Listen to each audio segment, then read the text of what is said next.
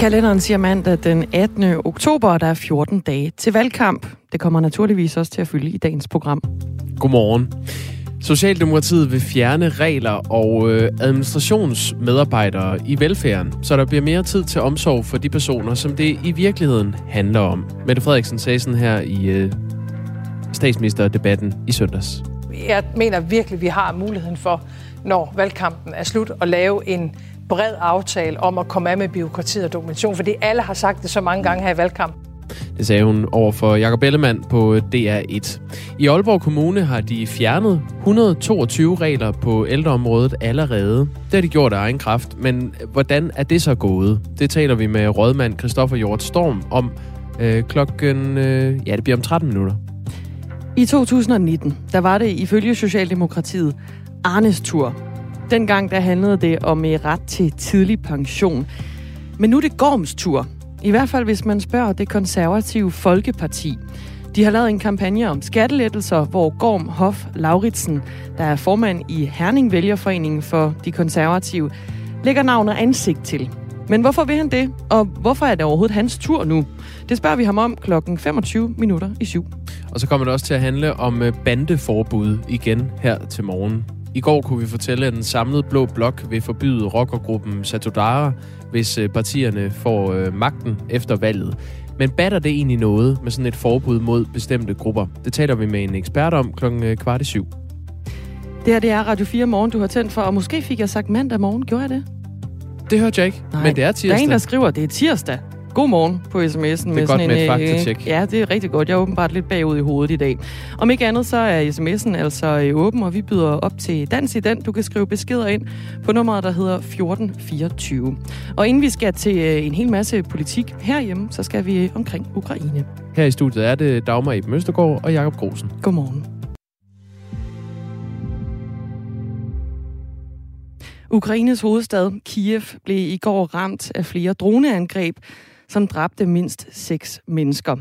Ifølge de ukrainske myndigheder blev angrebet udført med meget kraftfulde og præcise kamikaze-droner. Vi talte i går med Jonas Skorup Christensen, der bor i Kiev, og midt under interviewet, der kunne man faktisk høre, hvordan byen var under angreb. Der er jo en forventning om, at der kommer til at ske mere. Det er jo noget, vi alle sammen ved. Vi har jo lidt bændet os til, at det er den virkelighed, vi lever i, og nu kommer der et kæmpe brag igen. Så det er ikke slut endnu. Nå. Hvor langt væk tror du, øh, det var? Man ja, kan godt høre så, det sådan lidt stille her i baggrunden. Ja, øh, det er jo svært at sige. Jeg, jeg tror ikke, det var i centrum, øh, og det rystede heller ikke helt i vinduerne den her gang, så er der familie været sted. Øh, øh, nu skyder de igen, nu er der luft, øh, øh, antiluftskyts. Ja, de skyder på, der er flere droner på vej nu, kan jeg høre, fordi at de skyder op i luften med et eller andet. Hvad, hvordan skal du forholde dig i den her situation? Altså, nu skal jeg lige være færdig med at tale med jer, og så skal vi lige se på, hvad der sker. Men, men indtil videre, så forholder vi os i ro. Jeg er indendørs. Med alt det, der bliver skudt op i luften lige nu, skal jeg ikke udendørs. Jonas Skorup Christensen, for, forventer du, at du er i sikkerhed i din, i din lejlighed? Altså, du, du virker... Øh... Du virker påfaldende rolig, hvis jeg må sige det. Ja, så vi, vi, vi ind, indtil det modsatte bevis, så er vi jo, selvfølgelig vi er jo sikre nok, og, øh, og der kommer endnu en inspektion, så der er flere droner på vej. Jeg tror lige, jeg skal finde ud af, hvad der foregår. Jonas Skorup, ja. vi, øh, vi slipper ja. dig her, så du kan øh, finde ud af, hvad der foregår rundt om dig. Sådan lød det altså i går, da vi talte med Jonas Skorup Christensen direkte fra øh, Kiev. Og nu kan vi sige øh, godmorgen til dig igen. Ja, godmorgen. Hvordan er situationen i Kiev her til morgen?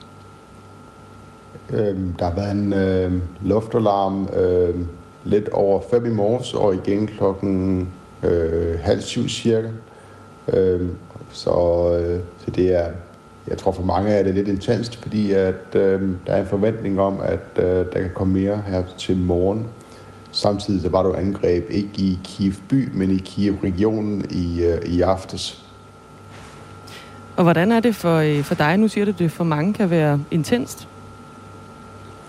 Altså, det, det, det er okay. Altså, det, det, det, vi ved, det sker øh, i forhold til for to uger siden, hvor luftalarmerne kom, og man ikke havde en forventning om, at øh, der fulgte krudt med. Øh, nu, nu er der igen den her øh, hvad skal jeg sige, øh, forventning om, at når der er en luftalarm, så kan der rent faktisk ske noget, og øh, det, det gør selvfølgelig, at man, man er lidt mere indstillet på at øh, være lidt mere øh, forsigtige, holde øje med nyhederne og lytte lidt ekstra godt til, hvad der foregår. Øh, kommer der nogle lyde eller noget, der lyder som et brag, så man er lidt mere opmærksom end normalt. Mm. Men du har ikke hørt noget her til morgen endnu, Jonas?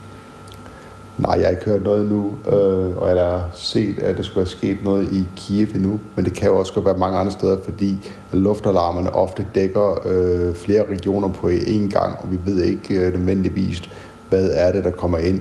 Det kan være alt lige fra fly til missiler til droner, øh, og det er jo et stort land, øh, og ofte ved de ikke helt øh, fra starten af, når noget det bliver, altså, øh, når missilet bliver, hvad hedder det, fyret af, hvor at øh, det nødvendigvis ender.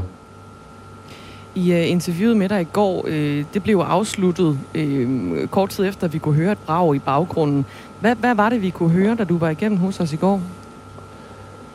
Det, det var lyden af to droner, som ramte formentlig øh, nede i centrum. Det, så det var ikke øh, uden for centrum, som jeg først antog. Det var formentlig i centrum. Øh, øh, Og hvad hedder det? Jeg tror, mange har set tv-billeder siden da, eller billeder på sociale medier af politifolk og andre, der skyder op i luften for at få ramt her droner. Det var det, vi hørte i morges, der talte mere. I går morges. Og, og hvad er det for nogle områder, der er blevet, blevet ramt? De områder, der er ramt, øh, primært var nede omkring, hvad hedder det, hovedbanegården i øh, Kiev, som er et par kilometer herfra.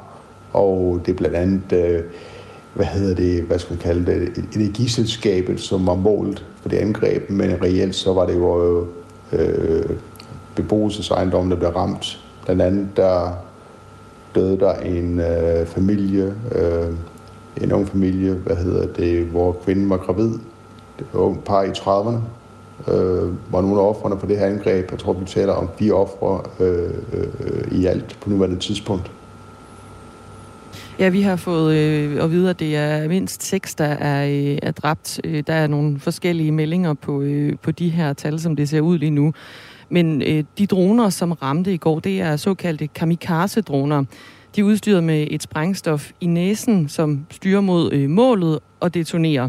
Og de har ifølge producenten en rækkevidde på over tusind kilometer, og det betyder, at de kan affyres fra Rusland eller Krim og så ramme de ukrainske byer. Øh, Jonas Skorup Christensen, hvordan ser, ser byen ud i dag?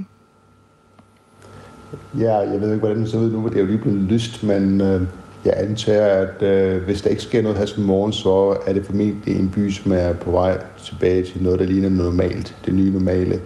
Øh, øh, men det afhænger meget af, hvordan morgenen den udvikler sig. Så skal man også huske på, at når øh, der er luftalarmer, så lukker man ned for den offentlige transport. Øh, indkøbscentre, de lukker. For eksempel i søndags, der var jeg ude i et indkøbscenter for at handle ind. Vi nåede lige inden for det her store indkøbscenter, da den første luftalarm lød. Og det betød så, at vi måtte sætte os ud i stedet i nærheden og vente en time på, at den bliver aflyst. Det er den virkelighed, som folk de lever med, når der er luftalarmer. Det kan godt være, at der ikke kommer krudt, men det, det, på, på mange måder så griber det jo ind i folks hverdag alligevel. Øh, og som i Som jeg sagde tidligere, at min morges, allerede kl. fem i morges, der var den første luftalarm øh, her i Kiev. I aftes, øh, jeg tror, der var et eller andet der i baggrunden, men jeg er ikke helt sikker. Ja. Øh, måske et brag, der var et eller andet. Det finder jeg nok ud af bagefter. Kan du se noget men ud af vinduerne? I aftes, jeg kan ikke se noget, nej. Jeg bruger en baggård, så mm. jeg er godt beskyttet her, i hvert fald lige nu. Men... Øh, Men i aften var der også en luftalarm sent på aftenen, ikke? Så det, de her luftalarmer, øh, som sagt, med eller uden krudt, øh, de, de, de påvirker folk på mange måder. De påvirker folks nattesøvn, de, de fanger folk i øh, beskyttelsesrum i timevis, øh, i dagstimerne, og for nogle mennesker måske også i nattetimerne. Det betyder, at hvis du er ansat i supermarkedet, jamen så skal du ind og ud af supermarkedet utallige gange. Hvis du er ude for at shoppe, så ved du ikke, om du kan gennemføre dit indkøb. Øh, I går morges, der skulle jeg have haft en, bare for, som eksempel, et, en, en, en, ukrainsk lektion. En lærer, som bor på den anden side af floden, kunne ikke komme herover, fordi metroen var lukket. Da den så endelig åbnede op om på luftalarmen, så kunne den komme med metroen, fordi nu skulle alle pludselig med metroen på arbejde. De havde siddet og ventet på, at luftalarmen ophørte. Mm. Det er også den virkelighed, vi lever i. Det er naturligvis enormt indgribende en hverdag, når der foregår krig omkring en, og ens by er under angreb. Er det ikke utroligt stressende hele tiden at gå og høre luftalarm og også luftangreb? Altså, jeg tror, at det, det, det er jo forskelligt, hvordan folk de takler det. Øhm, der, er jo, der, der, der er jo mange mennesker, som er bange, og det skal vi ikke glemme. Der er nervøse. Jeg tror, at det folk de sidder med, det er en blanding af nervøsitet og så vrede. Øh, altså for mit vedkommende, og jeg, altså, jeg, jeg, jeg reagerer måske på samme måde på frygt som andre mennesker, eller, øh, eller det, det, jeg, jeg bliver måske mere målrettet for at se, hvordan det sker, eller jeg skal finde ud af, hvad der foregår, jeg skal forstå, hvad der sker, jeg skal agere, jeg skal respondere på det på en eller anden måde, så jeg bliver mere handlingsorienteret, når der sker et eller andet. Hvorimod andre mennesker, de går lidt mere i panik måske. Øh, Det er meget, meget forskelligt, hvordan folk reagerer. Det har vi jo set. Nu har jeg levet med det her i syv otte måneder, og der, der, der, er, der er ikke mange mennesker, som er ens. Folk de er jo sammensat af forskellige erfaringer igennem livet, plus nogle føler måske afmagt i højere grad end andre, når, når sådan noget her sker, mens andre de, de, de, de forsøger at gøre et eller andet ikke, i situationen. Så jo, altså, jeg tror ikke, vi kan se os ud over, at selvom jeg er ikke nødvendigvis bange, så, så, er der, så er det der stress, øh, når man ikke er herre over sit eget liv på denne måde. Og, men men det, for mit vedkommende, i hvert fald indtil videre, der er noget stress, jeg kan leve med. Så må vi selvfølgelig se, hvordan at, øh, det kommer til at køre videre herfra. Og nu er der altså endnu en gang luftalarmer i Kiev, den ukrainske hovedstad, som i går var ramt af angreb, og der var også et øh, lille brag i baggrunden her, Jonas Skorup Christensen. Hvad, hvad forventer du dig af den nærmeste fremtid? Ja, jeg tror, vi må øh, forvente, at det, det fortsætter øh, med angreb øh, fra tid til anden. Øh, man må også formode, at, altså formode, at, øh, at øh, det, det, der sker endnu en gang en ændring i mønstre. Det er det, vi har set igennem hele krigen, at det, den ændrer altså, jo takt hele tiden. Heldigvis det, som vi forventer at se, det er også, at Ukraine tager flere og flere territorier tilbage, øh, både i øst og i syd. Øh, og det er jo det, vi her i Kiev holder fast i, uanset hvilke droner eller missiler, de kaster i nakken af os. Sagde Jonas Skorup Christensen. Tak for det. Det var så lidt. Med fra Ukraines hovedstad Kiev. Og øh, vi fortsætter altså med at dykke ned i den her krig mellem Rusland og Ukraine, hvor vi efter nyhederne klokken otte taler med udenrigsminister Jeppe Kofoed, som i går var til et møde i E U, og det er blandt andet for at drøfte sanktioner mod Iran, fordi landet angiveligt leverer de her kamikaze-droner til Rusland, som lige nu øh, rammer i øh, hovedstaden. Den ukrainske præsident Zelensky øh, gik i aftes øh, ud og sagde, at Ukraine siden søndag aften har afværget angreb fra syvogtredive droner og øh, flere øh, krydsermissiler. Omkring fyrre droner har ramt mål i Ukraine, herunder øh, omkring fem i, i hovedstaden Kiev. Jeg lagde mærke til, at de ukrainske myndigheder lagde en video på, øh, på sociale medier i mm. går, der viste ukrainsk politi, der simpelthen står på en bro og skyder en drone ned, en af de her droner, som havde en øh, bombeladning øh, på sig. Det, jeg synes lige, vi, vi skal høre lyden, bare lige for at øh, demonstrere, hvor, hvor voldsomt det lyder.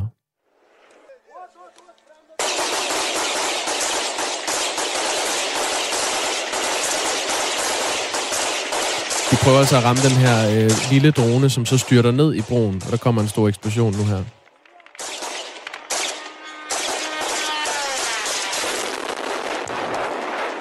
Øhm, her kan man så se, at politiet holder afstand og løber så hen til, til dronen, og, som jo selvfølgelig har gjort skade på den her bro, men rammer ikke nogen mennesker. Og det bruger de ukrainske myndigheder så den her video til at, øh, at lægge budskabet ud, de har brug for øh, luftforsvar. Øh, altså noget hjælp til at beskytte luftrummet, blandt andet over øh, Kiev. Klokken er tyve minutter over seks. Du lytter til Radio fire morgen. Et usædvanligt fænomen er på spil i en lille by. De går lige forbi vores terrasse. En flok ballademagere hærger om natten. Der er hundredvis, så det duer jo ikke. De hører jo ikke til så tæt på. Og deler byens borgere i to lejre. Jeg forstår slet, slet dem, der er bange for dem. Slettet. Du finder alle afsnit af En revsyg historie i Radio fires app. Radio fire taler med Danmark. Jeg mener virkelig, vi har muligheden for, når valgkampen er slut, at lave en bred aftale om at komme af med bureaukrati og dokumentation, fordi alle har sagt det så mange gange her i valgkampen. Sådan sagde statsminister Mette Frederiksen i den debat, der fandt sted på D R søndag aften. Socialdemokratiet har som formål at frigøre to komma fem milliarder kroner til det, de kalder borgernær velfærd eller kernevelfærd, ved at fjerne stort set al statslig og kommunal regulering på en række velfærdsområder. Der skal blandt andet skæres i antallet af administrative medarbejdere på kommunekontorerne rundt om i landet, og det er ifølge Socialdemokratiets plan Danmark kan mere tre. Men nogle kommuner er faktisk allerede gået i gang og har selv fjernet regler og dokumentationskrav af egen kraft. Christoffer Hjort Storm, godmorgen. Godmorgen. Formand for senior- og omsorgsudvalget i Aalborg Kommune. Du er løsgænger, men tidligere medlem af Dansk Folkeparti. Du meldte dig ud lidt tidligere på året. I Aalborg Kommune har I allerede fjernet de her et hundrede og toogtyve regler og arbejdsgange på ældreområdet, og ligesom I lige nu er ved at undersøge, om I kan fjerne nogle af arbejdsopgaverne med registrering på området. Kan du nævne tre konkrete regler, I har fjernet? Jamen, det kan jeg godt. Vi har eksempelvis fjernet et fysisk væskeskema i i hjemmeplejen, altså hvor vores medarbejdere fysisk skulle, skulle dokumentere det væske, de giver. Altså det har vi gjort, fordi det var en dobbelt dokumentation. Vi skulle også dokumentere det i vores øh, i deres iPad, altså det her Cura-system, som vi bruger. Så har vi øh, fjernet en, en stikprøvekontrol, som vi tidligere kørte på, øh, på noget egenkontrol af vores medicindosering. Igen, fordi det var faktisk også noget, som, som vi var pålagt under øh, styrelser. Og så har vi øh, stoppet øh, registrering af aktiviteter med, med beboere ud af huset på, på vores plejehjem. Simpelthen fordi der er jo en grund til at sidde og, og dokumentere helt almindelige hverdagsting. Det handler jo samtidig bare om at, at være der for vores borgere. Ja, jeg sidder faktisk her med, med et bilag to, øh, som hedder regler, der ophæves. Det er sådan en liste over alle de regler, I, I har fjernet. Der er nogle af dem, der er mere fjollede end andre. Øhm, du nævner selv den her med, at I ikke længere skal registrere, hvilke aktiviteter man laver ude af huset med beboerne på plejehjem. Hvad var det, man før skulle registrere der? Altså, om man tog et smut med? Jamen, ja, lige præcis. Altså, hvad man, hvad man foretog sig. Og, altså, det, hvordan det, det så forløb? Ja, lige præcis. Det, det er en grund til at, at, at bruge arbejdstid på, på den slags. Altså, det er jo vigtigere, at, at vi bruger arbejdstid ved borgeren, i stedet for at sidde øh, ved en skærm. Der er også en, en regel om, at man skulle indberette medarbejdere, der har deltaget i julefrokost. Den er også fjernet. Så er der, der er heldigvis også fjernet, altså det er helt andet. Øh, dokumentation af rengøring af beboerlejligheder øh, skal man heller ikke mere. Øh, man skal heller ikke... Øh, f- altså, I har fjernet reglen om, at ældre ikke kunne blive fuldt til aktivitetscentre mere end to gange om ugen. Det var ellers også en regel. Og der skal heller ikke længere udfyldes et schema, øh, når en borger truer med at gå til pressen. Ja. Det, det skulle der også være. Altså, de her et hundrede og toogtyve regler har været væk siden første juli, og i beslutningen skriver I, at det på længere sigt er forventningen, at det vil kunne frigive mere tid til kerneopgaven. Har det, at I har fjernet de her et hundrede og toogtyve regler, så frigivet mere tid til... Nu antager jeg, at kerneopgaven er at tage sig af de ældre. Ja, det, det er korrekt. Øhm, det, det har det, men i begrænset omfang. Øh, det må vi erkende. Og så også meget forskelligt, hvorefter det er. Altså, hvilken plejehjemskø... ved plejehjem der eller hjemmeplejegruppe. Der, der er nogen, der har, der har haft flere af de her regler under sig, øh, og derfor har selvfølgelig været påvirket mere end andre. Men, men vi må også erkende, at det er minimalt tid. Det her, det faktisk har givet øh, af ekstra. Men det kommer heller ikke sådan bagpå som en stor overraskelse, for vi ved godt, at den store tidsrøver, det ligger i hele vores registreringssystem, altså inde i, i Cura og det her fællesbord tre, som vi er underlagt fra, fra statslig side. Hvor kommer alle de her regler fra, Christoffer Hjort Storm? Der er en her, også, I, I også har fjernet, der hedder fest og farver, bestemt fastlagt i budgettet. Altså, og så står der så, at det er det, de pårørendes eget ansvar, er, er ligesom bemærkningen til, hvorfor man har fjernet den. Hvor kommer sådan nogle regler fra? Jamen, altså, langt de fleste regler er, er opstået ude i de enkelte afdelinger, altså ude på, på det enkelte plejehjem, for eksempel, hvor man simpelthen løbende har, har fundet på regler, og der aldrig har været en, en proces, hvor man, hvor man kørte den anden vej, som vi så nu har valgt at, at gøre i år. Så øh, på den måde har det jo været rigtig sundt at sige, nu, øh, nu stopper vi simpelthen lige op og, og vender bøtten og får rystet alt det ud, som, som ikke giver nogen mening, at man har, har nedskrevet regler for. Er det så ikke lidt skuffende, at, at det ikke har frigivet særlig meget mere tid til omsorgsarbejdet? Jo, det kan man på den måde ene side godt sige, at det har da været, det har været fantastisk. På, på den anden side er det selvfølgelig også rart at vide, at, at vores medarbejdere ikke har spildt en, en hel masse tid på, på, som, øh, altså på, på ligegyldige ting, hvis man kan man tillade sig at kalde det det, som, øh, som de kunne have brugt på, på kerneopgaven.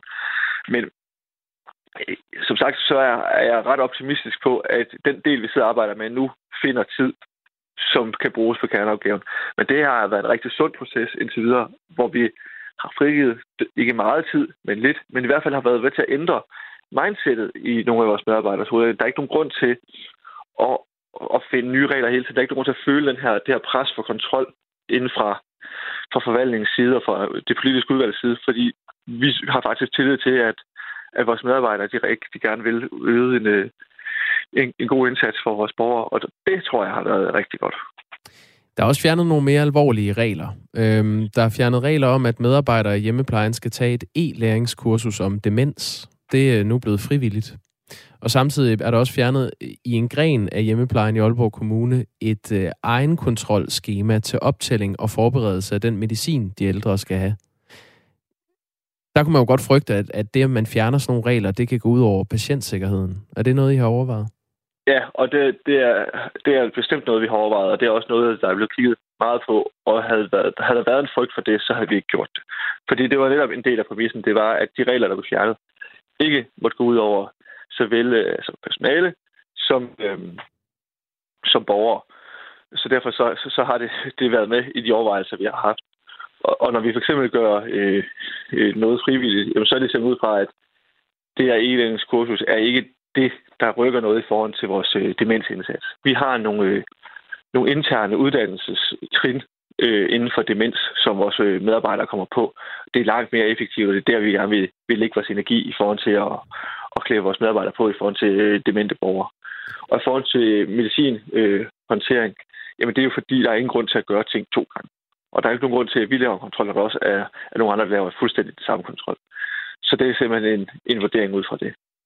Det er jo medarbejderne selv, der har været med til at finde reglerne, og så sige, om de mener, at de skulle blive eller fjernes. Og jeg så valgt at fastholde to hundrede og halvfems regler på ældreområdet. For eksempel skal personaletavlen stadig opdateres på plejehjemmene, når der kommer en ny eller en anden stopper, og nye ansatte og afløsere skal stadig introduceres. Og så skal personalet stadig spørge, om borgerne er rygere, for hvis de er, så skal der findes en brandsikker skraldespand. Har det været sværere, end du havde regnet med, at, at fjerne de her regler?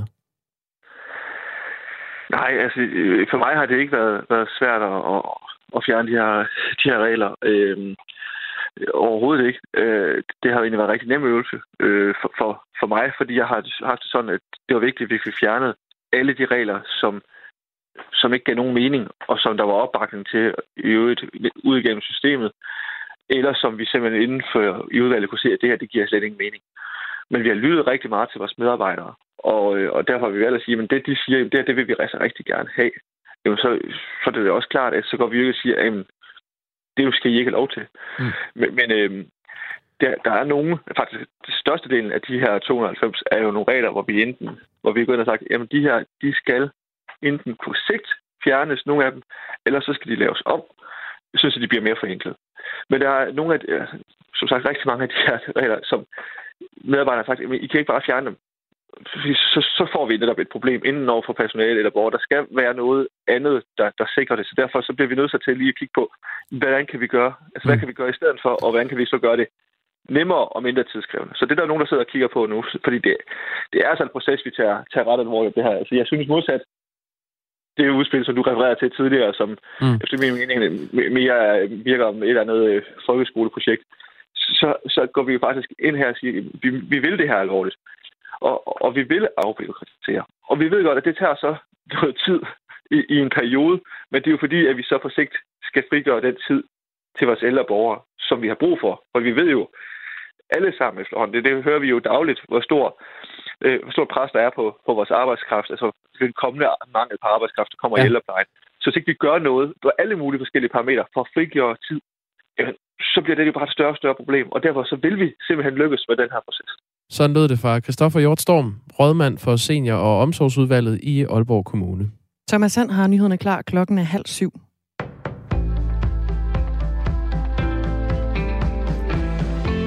Bedre ventilation og udluftning kan mindske smittespredning og dermed sygefravær i institutioner og skoler. Det konkluderer seniorforsker Lars Andrup fra det Nationale Forskningscenter for Arbejdsmiljø, der i et nyt studie har gennemgået knap tre tusind videnskabelige artikler om smittespredning. Det er coronapandemien, der har givet et sandt boom i forskernes viden om spredning af, smittes, af smitsomme sygdomme og slået fast, at det er de bittesmå dråber, som vi mennesker udskiller, når vi taler, nyser eller trækker vejret, der er den vigtigste årsag til smittespredning. De små dråber aerosoler, der kommer ud af munden på smittede børn og voksne, og som kan blive hængende i luften gennem længere tid og spredes over større afstande, spiller en stor rolle for den måde, vi bliver smittet på indendørs. Der er flere dråber, jo flere syge der er, og jo dårligere udluftning er. Derfor skal vi kigge på nye måder at forebygge sygdom på, siger Lars Andrup til Fagbladet Børn og Unge. Han konkluderer, at det mest effektive forebyggelsestiltag over for coronavirus og andre luftvejsvirus er en forbedret luftkvalitet. Det er fint at gøre rent, vaske hænder og spritte overflader, men hvis vi vil reducere smittespredning effektivt, skal vi kigge på ventilation og udluftning, siger han. Luftbårne sygdomme som covid nitten, influenza og forkølelse tegner sig for over halvdelen af pædagogers sygefravær, for eksempel. Fiskekvoterne i Østersøen for to tusind treogtyve er en katastrofe, det mener Danmarks Fiskeriforening. Det er jo en katastrofe for fiskerne i området, fordi de nu for tredje år i træk har meget, meget lav eller næsten ingen mulighed for fiskeri fra deres hjemhavn, siger foreningens formand Sven-Erik Andersen.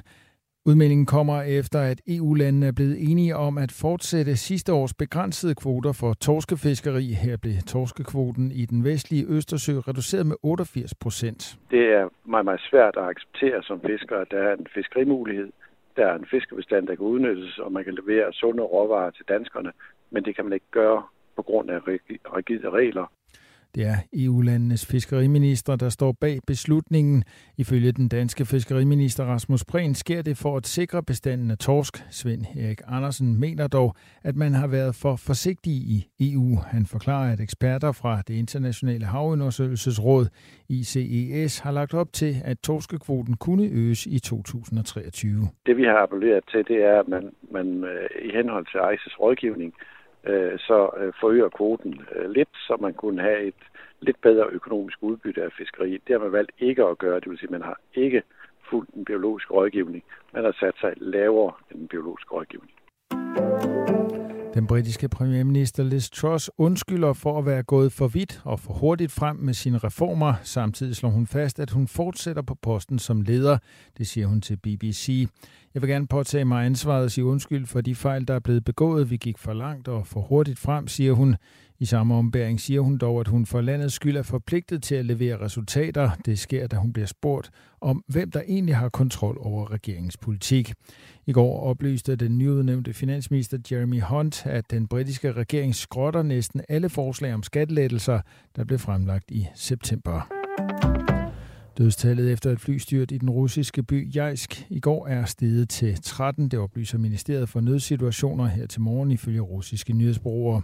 Redningsfolk har gravet færdig i murbrokkerne. I alt er tretten mennesker døde, heriblandt tre børn, mens nitten blev kvæstet, skriver ministeriet. Ruslands sundhedsminister oplyste tidligere til nyhedsbureauet TASS, at to gravide kvinder var blandt de kvæstede. Det var et russisk kampfly af typen S U fireogtredive, der i går styrtede ned i byen Jejsk, der ligger i det sydvestlige Rusland nær grænsen til Ukraine. Først nogen sol, men i løbet af dagen bliver det mere skyet fra nordvest, og især i Nordjylland kommer der enkelte lette byer. Vi får temperaturer mellem tolv og femten grader i dag.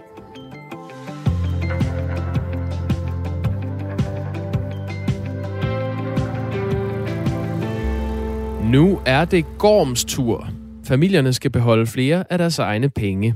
Sådan lyder det øh, fra Det Konservative Folkeparti i en øh, ny kampagne om øh, skattelettelser. Partiet vil hjælpe familier som Gorms ved at give fuldt finansierede skattelettelser, så øh, regningerne er lettere at betale. Og her tænker de fleste nok på sloganet, nu er det Arnes tur. Det var Socialdemokratiets kampagne for tidlig pension. Det lød sådan her på Socialdemokratiets Facebook-side i to tusind nitten. Vi gik til valg på at indføre en ny ret til tidlig pension for dem, der er nedslidte. Og ja, nu er det Arnes tur. Det var en fantastisk tale.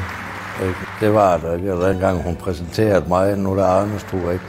Det var først Mette Frederiksen, og derefter Arne, vi hørte det klip. Men det var dengang. Nu, nu er det altså Gorms tur. Jeg sidder her og kigger på kampagnebilledet. En venligt udseende mand, der kigger lige i kameraet i en iført en blå polo. Det er dig, Gorm Hoff Lauritsen. Godmorgen. Godmorgen. Nu er det din tur. Ja, det er det da. Du er, du er formand i Herning Vælgerforeningen for Det Konservative Folkeparti, og så er du også politibetjent. Øhm, hvorfor er du blevet ansigtet på den her kampagne?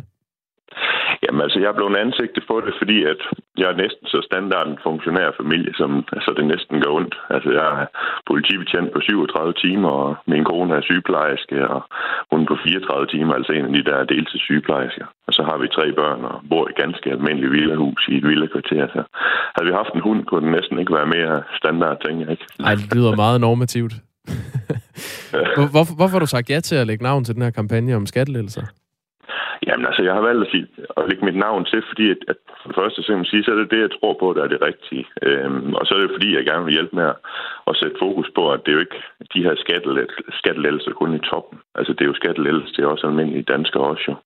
Og det er jo, hvad medierne, de har valgt at lægge fokus på. Men øh, jeg synes jo, at man skal have nogle skattelettelser i bunden, og det er jo også det skatteplanen for konservative, det går ud på. Det her med, at det er Gorms tur, har du været inde over det, øh, den formulering? Øh, ja, jeg er bekendt med, at øh, det er den formulering, formulering, man vil bruge, ja. Hvorfor er det din tur? Jamen, øh, det er det jo, fordi at man kan sige, så nogle almindelige danskere som mig, øh, det tror jeg, de fleste lyttere, der er med, de kan jo nok forstå, at, øh, at det begynder at være hårdt efterhånden. Øh, specielt også med tre helt små børn under skolealderen, at, at der er nogle regninger, der begynder at gå ondt, og øh, hvad hedder det? Jeg har herovre vestpå, der kører vi jo langt på arbejde, hundrede kilometer om dagen. Øh, det er meget benzin. Øh. Nu får man at vide af kommunerne, at børnenes tøj ikke kan varmes længere i varmeskabene på grund af elregningen, så der har været store udskrivelser i år til ekstra vintertøj og maden af dyrene og alt, hvad vi skal bruge til, sådan ligesom at have vores almindelige familie kørende, det, det er jo ved at være rigtig dyrt. Øhm, så derfor synes jeg jo godt, at sådan nogle almindelige danskere kunne bruge nogle skattelettelser. Specielt fordi, at, at jeg synes, at øh, nu havde man den der varmecheck. Det gik jo ikke særlig godt med den, kan man sige. Så, så, så måden er jo, øh, synes jeg, at sige, øh, jamen altså, giv mig nu den frihed som almindelig menneske til at selv at bestemme, hvor pengene skal gå hen, for ligesom at, at lette min tilværelse mest muligt, i stedet for, at nogen skal øremærke det for mig. Det var jo sådan med, med Arne, øh, retten til tidlig pension. Det var målrettet en bestemt øh, borgergruppe. Det her, det er sådan lidt mere bredt. Øhm, hvorfor, er det ikke, hvorfor er det ikke skolelærerne eller pædagogernes tur her? Hvorfor er det Gorms tur? Altså, det kunne, det kunne fuldstændig nemt også have været en skolelærer eller en øh, pædagog. Øh, jeg tror, det man kigger på, det er jo generelt set bare øh, os almindelige danskere, der render på arbejde i syvogtredive timer, at, at, øh, at man skal forstå, at øh, hos vælgerne, at der er også skattelettelser til dem, og det er jo, har der jo i medierne eller fra venstrefløjen måske ikke været så meget fokus på, eller villige til at snakke om, og, og nu Nu er det det, man forsøger med den her kampagne. Det Konservative Folkeparti skriver på den her kampagne, at øh, med vores skatteplan har Gorm og familien ti tusind kroner og seks hundrede femoghalvtreds, altså ti tusind seks hundrede femoghalvtreds mm. kroner mere til sig selv. Ja. Hvad, hvad synes du om, at det, er, at det bliver dig, det her det handler om? Det har jeg det helt fint med. Øh, altså, jeg... Øh Jeg har det sådan det der, når man skal, at man, man skal stå ind for det, man tror på. Sådan er jeg opdraget, og det, det har jeg det helt fint med, at det er lige mit ansigt, der er på. Ellers så gjorde jeg det jo ikke, kan man sige.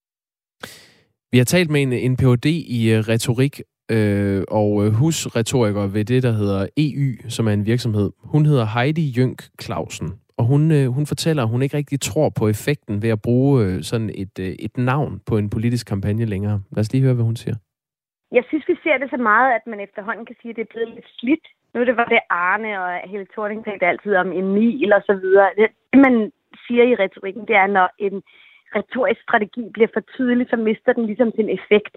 Og det vil jeg sige, at er sket med de her navne. Altså, det er jo et stærkt retorisk virkemiddel, men det er næsten blevet, blevet slidt. Det er blevet lidt slidt, siger hun, det her med at målrette det til en, en speciel person. Øh, Gorm Hoff Lauritsen, det er, altså, det er dig, der, det er dig, der hvis tur det er nu. Hvad siger du til det? Mm-hmm. Jamen, altså, det kan da godt være, hun har ret i. Øh, altså, jeg vælger bare at deltage i en kampagne, og så øh, kan man sige, øh, mit hovedfokus, det er jo, hvad er målet med den? Og målet, det er jo, at flest muligt, de ligesom hører om, at der er altså også skattelettelser til os i bunden. Øh, og det, det er jo derfor, jeg gerne vil være med i det. Øh, hvordan man strikker en kampagne sammen, det er jo andres område, kan man sige. Det, at man lægger ansigt og navn til, det kan, det kan godt afføde nogle reaktioner, både positive, men også, også negative. Arne Juhl, som var ansigtet og navnet på Socialdemokratiets kampagne om tidligere pension, oplevede at få en del negative kommentarer med på, på vejen. Han forklarer det her. Der er selvfølgelig nogen, du ikke giver at høre på, ikke? Hvad det her, jeg er opjavnet, sviner til uge på Facebook, det er lidt godt at sige, jamen det der store, tykke svin, der er bryggeriarbejde, han drikker nok på mig et ryg, og vejer hundrede kilo på mig, og den vej. Han har altså fået nogle negative tilbagemeldinger på at være øh, hvad hedder sådan noget, kampagnens øh, ansigt udadtil. Ja. Har, har du fået nogle reaktioner? Altså, der kan man sige, at nu har jeg jo været i politiet de sidste ti år, og hvis der er noget, man vender sig til der, så skal man lade være med at læse Facebook-opslag, fordi det er noget, alle har en holdning til. Og det har jeg med det samme til det her. Jeg har ikke læst det eneste Facebook-opslag, og kommer heller ikke til det. Øhm, jeg, jeg har jo også et job, hvor jeg sådan, hvad kan man sige, tit bliver får nogle hårde reaktioner, enten både meget positive, øh, men også meget negative. Så jeg vil sige, det er jeg egentlig vant til, øh, og det er på ingen måde noget, jeg, jeg er bange for, kan man sige. Du er tykhovedet? Jeg er nok sådan lidt vestjysk tykhovedet, ja. Det er jo sådan med skattelettelser, det, det er tit på dagsordenen, øh, når der er valgkamp. Er, er du nervøs for, at du kommer til at lægge navn og ansigt til en kampagne, der aldrig rigtig får gang på jord efter et valg? Nej, det er jeg overhovedet ikke. Øhm, også fordi, man kan sige, at der er jo flere partier efterhånden, i, der har sagt, at de gerne vil give skattelettelser i bunden. Øh, så jeg tror faktisk på, at det, lige præcis det her det er muligt øh, med den vinkel, jeg gerne vil sætte fokus på øh, igennem den her kampagne. Så øh, jeg tror egentlig på, at det bliver til noget. Ja, Socialdemokratiet har jo også pludselig fundet ud af, at de gerne vil give skattelettelser. Kunne du have fundet på at medvirke i en kampagne for dem? Uh, nu er jeg ikke socialdemokrat. Uh, det, det som du selv siger. Uh, så nej, det havde jeg nok ikke lige, hvis de var kommet og spørg, kan man sige. Gorm Hoff Lauritsen, du skal have tak for at være med. Det er også lidt, kan I have en rigtig god dag. Ja tak, i lige måde. Uh, formand i Herning Vælgerforeningen for Det Konservative Folkeparti og uh, ansat ved politiet. Og altså nu også uh, ansigtet og navnet på Konservatives uh, kampagne om skattelettelser. Nu er det Gorms tur. I går kunne vi her på Radio fire fortælle, at en samlet blå blok vil forbyde rockergruppen Satudarah, hvis partierne får magten efter valget. Forbuddet skal ske efter samme opskrift, som gjorde i gruppen Loyal to Familia L T F forbudt i højesteret sidste år. Et forbud, som gør, at gruppen ikke må samles eller bære dens logoer i dag. Og ønsket om et forbud, det kommer efter Satudarah er flyttet ind i en tom børnehave, og for nylig har lavet den om til en rockerborg, efter Odense Kommune solgte matriklen for to år siden. Vi skal lige høre, hvad de konservatives retsordfører Brit Bager sagde til os i går. Det er jo ikke sådan, når vi vedtager øh, bandepakker, for eksempel bandepakke et, to og tre, at banderne bare sætter sig tilbage øh, på deres bagdel og siger, det var sørme ærgerligt. Øh, nu har politiet og politikerne gjort det svære for os at, øh, at agere, så nu, øh, nu, nu begår vi ikke længere kriminalitet. De, de finder på nye metoder, og det er jo derfor, vi hele tiden slås med banderne, og det er derfor, vi hele tiden bliver nødt til at finde på, øh, på nye tiltag. Men batter det overhovedet noget med et forbud mod de her bander? Det skal vi tale med dig om, Poul Kjellberg. Godmorgen. Godmorgen. Krimono- kriminolog og direktør i organisationen Comeback, som øh, tager hånd om mennesker, der er på vej ind, er i eller har været en del af rocker- og bandemiljøet. Hvad for en forskel gør et øh, forbud mod en bestemt gruppering, sådan som du ser det? Øh, det, er et, øh, det er et vigtigt signal at sende i en valgkamp. Hvad hedder det? Øh, og vil bestemt betyde noget for en rekrutteringsproces øh, og sådan nogle ting. Men øh, kriminaliteten og omfanget af den vil stort set blive den samme. Så det er ikke mere end et signal, som du ser det? Øh, man kan jo sige, at øh, nu nævnte de L T F tidligere, og vi taler stadigvæk om L T F, og de er stadigvæk en aktiv spiller i miljøet, ikke? Altså, man kan jo sige, at de folk, der er en del af de miljøer her, de er der, uanset om de er, om det er kriminelt at hedde L T F, eller Satudarah, eller en anden gruppering. Så kriminaliteten vil fortsat være der, men man har sendt et vigtigt signal. L T F, de må altså ikke samles eller bære deres logo, men bliver det øh, sværere at være bande, hvis man ikke er synlig? Øh, det ved jeg faktisk ikke. Altså, man kan jo sige, at hvad hedder det, den, der lever stille, lever godt, er der nogen, der siger. Og man kan jo sige, at øh, der er ingen tvivl om, at L T F stadigvæk er en aktiv spiller i miljøet. Men klart, de må ikke vise deres, deres mærker, og må ikke være synlige i gadebilledet. Men de her drenge, de har jo begået kriminalitet i mange år, og vil fortsætte med at, at gøre det. Og hvis man skal undgå det, så er det andre værktøjer, man skal have frem af værktøjskassen. Og hvad er det for nogle værktøjer, du tænker på her, Poul Kjellberg? Jamen, de sælger ikke så godt i en valgkamp, og det er sådan det lange seje træk, og de her kedelige ting, som folk falder i søvn over. Men det er jo ligesom det, der virker, og det vi er gode til i Danmark. Kan du blive mere konkret på, hvad det er for nogle øh, værktøjer, og udover det her med, at det er et langt sejt træk? Jamen, man kan jo sige, at det, det der gøres øh, ufattelig meget i Danmark inden for det her område, og det er jo lige fra exit-programmer til, hvad hedder det, øh, til sociale programmer og beskæftigelsesforløb, et cetera, som gør øh, noget for de her folk, der, der er ramt på øh, øh, sjælen. Man kan sige, at der er ikke nogen, der går ind i et bandemiljø, eller der er ikke nogen, der står som, som fem-seks-årige og siger, at jeg gerne vil være bandemedlem, når jeg bliver voksen. Det er noget, man over tid bliver en del af. Og den proces skal jo stoppes så tidligt som muligt. Du arbejder med det her øh, område til dagligt, øh, som kriminolog og så direktør af den her organisation, Comeback. Øhm, nu har vi været omkring øh, L T F. De er jo allerede gjort ulovlige, og nu peger det hele så på, øh, på Satudarah. Hvad er det for en gruppering? Jamen, man kan sige, at Satudarah er lidt en fusion af en, en, en, en gadebande og en, og en rockerklub. Man kan sige, de har mange af de samme styringsredskaber, som en øh, normal bikerforening har, og hvad hedder det, men mange af medlemmerne kommer jo selv fra, fra gademiljøet inden. Og det er jo det, man ser, at der sker sådan en fusion mellem gadebanderne og, rocker- og rockerklubberne i øjeblikket, og hvad hedder det, det er for at positionere og styrke hinanden i, i de miljø, der nogle gange fungerer der. Vi har lavet en rundringning her på Radio fire morgen, som viser, at den samlede blå blok vil have et forbud mod rockergruppen Satudarah. Det fortæller retsordførerne for partierne. Liberal Alliance har dog et forbehold for at støtte forbuddet mod Satudarah. De vil vide sig sikre på, at det kan sandsynliggøres, at det vil nedbringe kriminaliteten. Ellers er det symbolpolitik, lyder det fra den front. Forbuddet mod Loyal to Familia betyder, at det ikke længere er tilladt at samles i regi af banden eller bære deres kendetegn offentligt. Og L T F blev først gjort ulovlig i to tusind atten af Københavns politi, men siden kørte sagen ved domstolene, og først i september sidste år kunne Højesteret stadfæste gruppens øh, forbud. Vi har en lytter, der hedder Mariem, som skriver ind. Hun skriver, selvfølgelig kan man forbyde en bandegruppe. Det var ikke så svært med L T F, skriver hun. Var det svært, eller var det let at forbyde L T F? Jamen, det var der anket, og det var, så vidt jeg husker, så var den i Højesteret. Og man kan jo sige, at det er ikke nemt, og at tabe sådan en sag vil heller ikke være nemt. Man kan sige, at jeg er ikke enig med Liberal Alliance om ret mange ting, men det, de siger her, det er jeg meget, meget enig i, og det er det samme, som jeg siger. Altså, det er fint nok, at vi forbyder en rockergruppering, eller en bande, eller noget andet. Men hvad er formålet med det? Altså, man bliver ligesom forklare sig, hvad, hvad er årsagen til, at man ønsker det, og hvad skal effekten være af det? Hvad det kunne være at gøre det sværere at have sådan et øh, broderskab, og ligesom tage, tage magten ud af det? Broderskabet, det forbliver. Altså, det forsvinder jo ikke, fordi du får at vide, at du er forbudt. Nej, men de de kan, mange, så kan de, de ikke mange pynte sig med, med slogans og hvad de ellers har.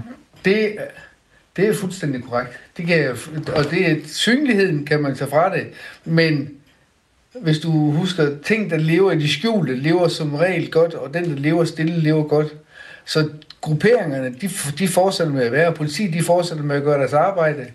Hvad hedder det? Men det, det er helt klart, at de kan ikke gå rundt og manifestere sig i, i byrummet, og de kan ikke i en vis omfang ikke skabe den samme utryghed, som nogen bliver ved at se folk med en rockervest, men den form for kriminalitet, de begår, den forbliver. Og netop det her med tryghed, så, det var jo noget, som Brit Bager, retsordføreren for Konservative, hun også øh, nævnte i går over for os her på programmet. Vi skal lige høre endnu et klip med hende. Noget af det, vi jo blandt andet gerne vil have, det er, at danskerne de ikke føler sig utrygge, når de går på, øh, på gaderne. Og der er jo ikke noget at sige til, at står der, et, står der fem bandemedlemmer med store veste på og ens huer, og man kan se, at det, at det er bandemedlemmer, så skaber det utryghed. Så øh, Poul Kjellberg, som jeg hører dig, så er du enig i, at et forbud kan være med til at sikre mere tryghed for øh, kan man sige, den øvrige befolkning ud over bandegrupperingen? Øh, ja, altså, synligheden vil bestemt have en, en effekt for, for de her grupperinger. Og hvad hedder det? Men vi skal også også på, at hvis de nu taber den sag, der nu kommer i for eksempel, øh, når de vil lave forbuddet, hvilken betydning vil det have? Altså, jeg, jeg synes, det er... Jeg, jeg vil ønske, man havde fokus andre steder end på at gøre noget forbudt, der er forbudt i forvejen. Men hvis det nu skaber mere tryghed at lave det her forbud mod også Satudarah, er det så stadig valgflæsk eller billige point? Hvis jeg skal være helt ærlig, så synes jeg, det er billige point, fordi utrygheden, det er, der er andre mekanismer, der skal til for at fjerne den, som er lidt mere, som er lidt mere kompleks end som at sige, at vi skal lave det forbud mod den gruppering, vi skal lave det forbud mod den gruppering. Man kan jo sige, at, at, at drengene, som har en udtryksskabende, eller dreng, de unge mænd, eller de voksne mænd, som har en udtryksskabende adfærd, de vil forblive med at være der. Og set i mit perspektiv, om han står med en vest på, eller ikke står med en vest på, hvis han har en udtryksskabende adfærd, så vil jeg blive udtryk. Så, så hvad er det for nogle komplicerede mekanismer, der skal til? Jamen det er det, vi faktisk er rigtig gode til i Danmark. Man kan jo sige, at ungdomskriminaliteten i Danmark, den falder. Hvad hedder det? Man kan så sige, at, at den kriminalitet, der er tilbage, den bliver mere rå og mere stadfæstet. Og jo, så vil forbuddet have en, en effekt på, på, hvad hedder det, på synligheden. Men kriminaliteten, den vil forblive med at være der. Og det er jo det, vi gør i forvejen med at starte tidligt. Og jo tidligere man starter, jo bedre er det. Så øh, skal jeg ned på... på velfærden, velfærdssamfundet, fjerne medarbejdere, og samtidig, hvad hedder det, ønske, at utryg, utrygheden, den vil forsvinde. Det, det hænger ikke sammen. Der er, for, der er, hvad hedder det, forskning fra U S A, som viser, at jo mere ulighed der er i et samfund, jo større utryghed er der i et samfund. Det sagde Poul Kjellberg, der er kriminolog og direktør i organisationen Comeback. Tak for det. Ja, velbekomme. Vi har også været i kontakt med Satudarah, som Blå Blok altså gerne vil gøre ulovlig. Og vi er blevet lovet et skriftligt svar fra dem, egentlig senest i går aftes, men det er altså stadigvæk ikke kommet. Det afventer vi nu, og vi skal selvfølgelig nok holde dig opdateret, lige så snart det kommer. Du kan jo skrive ind på fjorten fireogtyve, hvis du gerne vil bidrage til Radio fire morgen. Det er der to, der har gjort på den her historie. Der er en, der skriver, fjern bandernes økonomiske incitament, legaliser hash. Og Søren fra Horsens, han skriver, man kunne jo mandsopdække disse personer. Det lyder som dyr løsning. Det må det være. Klokken er seks minutter i syv. Du er velkommen til at skrive ind til os på fjorten fireogtyve. Regeringen har foretaget en kovending i F E-sagen. Det er jo ikke mange dage siden, at Mette Frederiksen afviste at bakke op om en kommissionsundersøgelse af F E-sagen. Men nu har man sadlet om, og det har man faktisk gjort to gange. Hvis vi lige skal tage forløbet, så var det sådan, at Lars Finsen, den hjemsendte F E-chef, som der nu pågår en retssag imod, en straffesag, udkom med en bog torsdag på Politikens Forlag, skrevet af Mette Mejli Albæk, som er undersøgende journalist ved Jyllandsposten. Spionchefen, erindringer fra celle atten hedder den. Du har læst den? Ja. Den er god? Den er god. Hvad jeg slugte den over weekenden. Hvad gør den god? Jamen, jeg tror, det er simpelthen bare... Øh, den stiller det behov at komme ind i en central persons hoved. Ja, og det er jo nok det, der blev øh, afsættet for den bombe i valgkampen, som øh, mange kommentatorer talte om, at den var. Øhm, men da den kom torsdag, den bog, afviste Mette Frederiksen at bakke op om en kommissionsundersøgelse. Der sagde hun, jeg synes, at vi skal tage tingene i den rigtige rækkefølge. Der er en sag ved domstolene. Det skal der være respekt omkring. Så kan Folketinget altid efterfølgende diskutere, om der er noget, man ønsker at få afdækket på den ene eller den anden måde. Dagen efter havde regeringen så skiftet mening. Justitsminister Mathias Tesfaye sagde i fredags, at Socialdemokratiet nu bakkede op om en kommissionsundersøgelse, men dog først efter, at straffesagen mod Lars Finsen var afgjort ved domstolene. Det kunne have nogle lange udsigter, han sagde, kunne man se for sig. Lige så snart vi har en dom, og det, og det kan nemlig have lange udsigter, men det sagde han ikke. Lige så snart vi har en dom, og der er sat et juridisk punktum i sagen, så mener jeg, at der er grundlag for, det vil vi i hvert fald støtte, at en kommission afklarer resten. Men nu har partiet altså rykket sig igen. Det siger øh, Mathias Tesfaye til T V to. Vi sagde i sidste uge, at vi var villige til at støtte en kommissionsundersøgelse, men det er meget vigtigt for os, at det ikke kan påvirke undersøgelsen direkte eller indirekte. Men det vi siger nu er, at hvis det kan igangsættes tidligere, uden at det påvirker en retssag, så er vi åbne for det. Det er det der med standpunkter, ikke? Hvorfor kommer det her nye standpunkt? Men det gør det jo, fordi to af regeringens støttepartier, Radikale Venstre og Enhedslisten, i går åbnede for en hurtig undersøgelse af de her F E-hjemsendelser, hvis det ikke påvirker selve retssagen. Det er jo sådan, man kan dele det op i den kritik, øh, som Forsvarets Efterretningstjeneste fik fra et tilsyn øh, dengang, hvor, som mundede ud i, at flere centrale medarbejdere i Forsvarets Efterretningstjeneste blev hjemsendt. Det er den ene del af sagen. Øh, efter hjemsendelsen er Lars Finsen så blevet anklaget for at have lækket øh, fortrolige oplysninger, som kan skade øh, st- øh, staten Danmark. Og det er først noget, han er, altså den sigtelse øh, går på, at han skulle have sagt noget i foråret, altså efter hjemsendelsen. Mm. Så man kan godt dele de to ting op, og det er det, støttepartierne nu peger på, at man kan. Martin Lidegaard, næstformand i Radikale Venstre, sagde i går, for os er det ret afgørende, at vi ikke kommer til at påvirke den retssag, der kører, hverken direkte eller indirekte, men man kan finde en vej til eksempelvis at afdække den første del af forløbet, og så er vi åbne over for det. Og Mai Villadsen, som er politisk ordfører for Enhedslisten, sagde, F E-sagen er enormt alvorlig, og derfor siger vi også i Enhedslisten nu, at så snart et nyt folketing er sat sammen, så bør man sætte sig ned og se på, om der er nogle ting, man kan undersøge parallelt med den verserende sag. Og det er så der, at justitsminister Mathias Tesfaye medgiver, at det har selvfølgelig betydning, hvad forskellige politiske partier har af synspunkter om det her. Og så siger han, hvis det kan lade sig gøre at skrue en kommissionsundersøgelse sammen, så det ikke påvirker retssagen, så er vi da tilhængere af det. Ja, der er stadigvæk ikke øh, nogen melding om, hvad det egentlig sådan konkret er, der skal undersøges.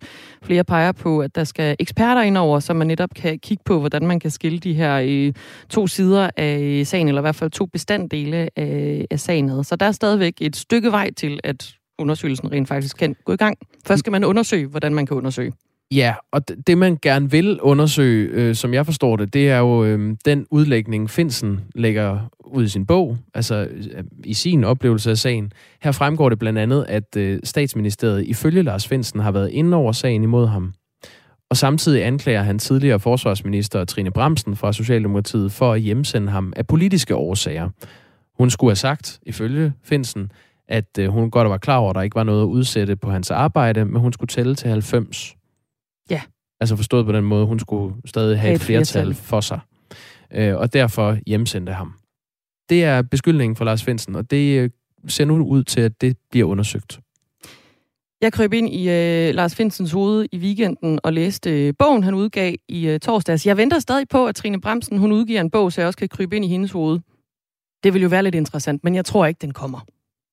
Hun vil ikke rigtig udtale sig i øh, den her sag, men i går eftermiddags øh, afviste hun altså, at det på nogen måde øh, har været politisk forfølgelse af Lars Finsen. Det var noget, hun blandt andet skrev i en øh, mail til nyhedsbureauet Ritzau, og hun skrev også et øh, længere opslag på sin Facebook-side. Hun skriver, jeg kan fuldstændig afvise, at Lars Finsen på nogen måde har været udsat for politisk forfølgelse. Tværtimod tog regeringen selv initiativ til at nedsætte en uafhængig kommission bestående af tre landsdommere, der gennemgik sagen. Det endte med at konkludere, at der ikke var, nogen, var grundlag for at rejse kritik af F E-sagen eller nogen medarbejdere. Og det skriver hun på Facebook. Det skriver hun og på skriver, Facebook. Og skriver, hun ikke har flere kommentarer, end det hun selv skriver ja. på Facebook. Klokken er blevet syv. Vi skal have nogle nyheder ved Thomas Sand.